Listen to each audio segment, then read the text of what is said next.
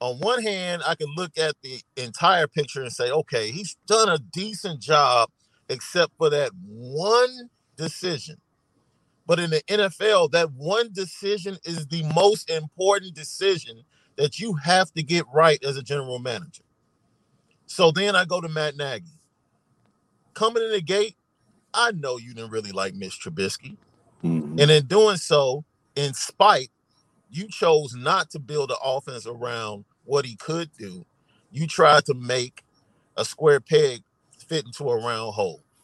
And you forced, in spite, to go against Ryan Pace. You chose to say, look, this kid cannot do what we need him to do.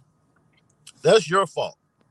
Because as the head coach, you have to devise a plan with the talent you have, which all great coaches do.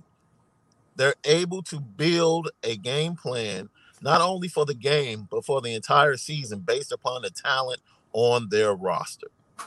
Because the NFL is not like college football where you just stack five stars, four stars for two years until they're ready to play. And then all of a sudden you're ready to go. No, salary cap, everything changes, especially when you get that big quarterback that's making 30, 40 million. Right. Now everybody else on the roster suffers. We've seen that.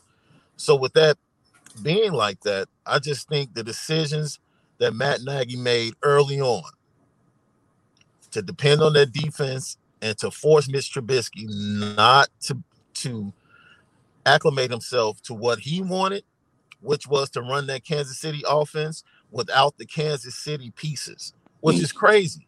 Mm-hmm. That's crazy. You can't run an offense like that if you don't have Kelce, if you don't have Tyreek Hill. Yes if you don't have Patrick Mahomes. Like the offense looked pedestrian with Alex Smith at the helm mm-hmm. in comparison to what it is with Patrick Mahomes.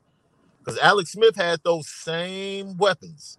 He had Tyreek Hill, he had Travis Kelce, but the offense was nowhere near as potent with him at the helm as it is with Patrick Mahomes.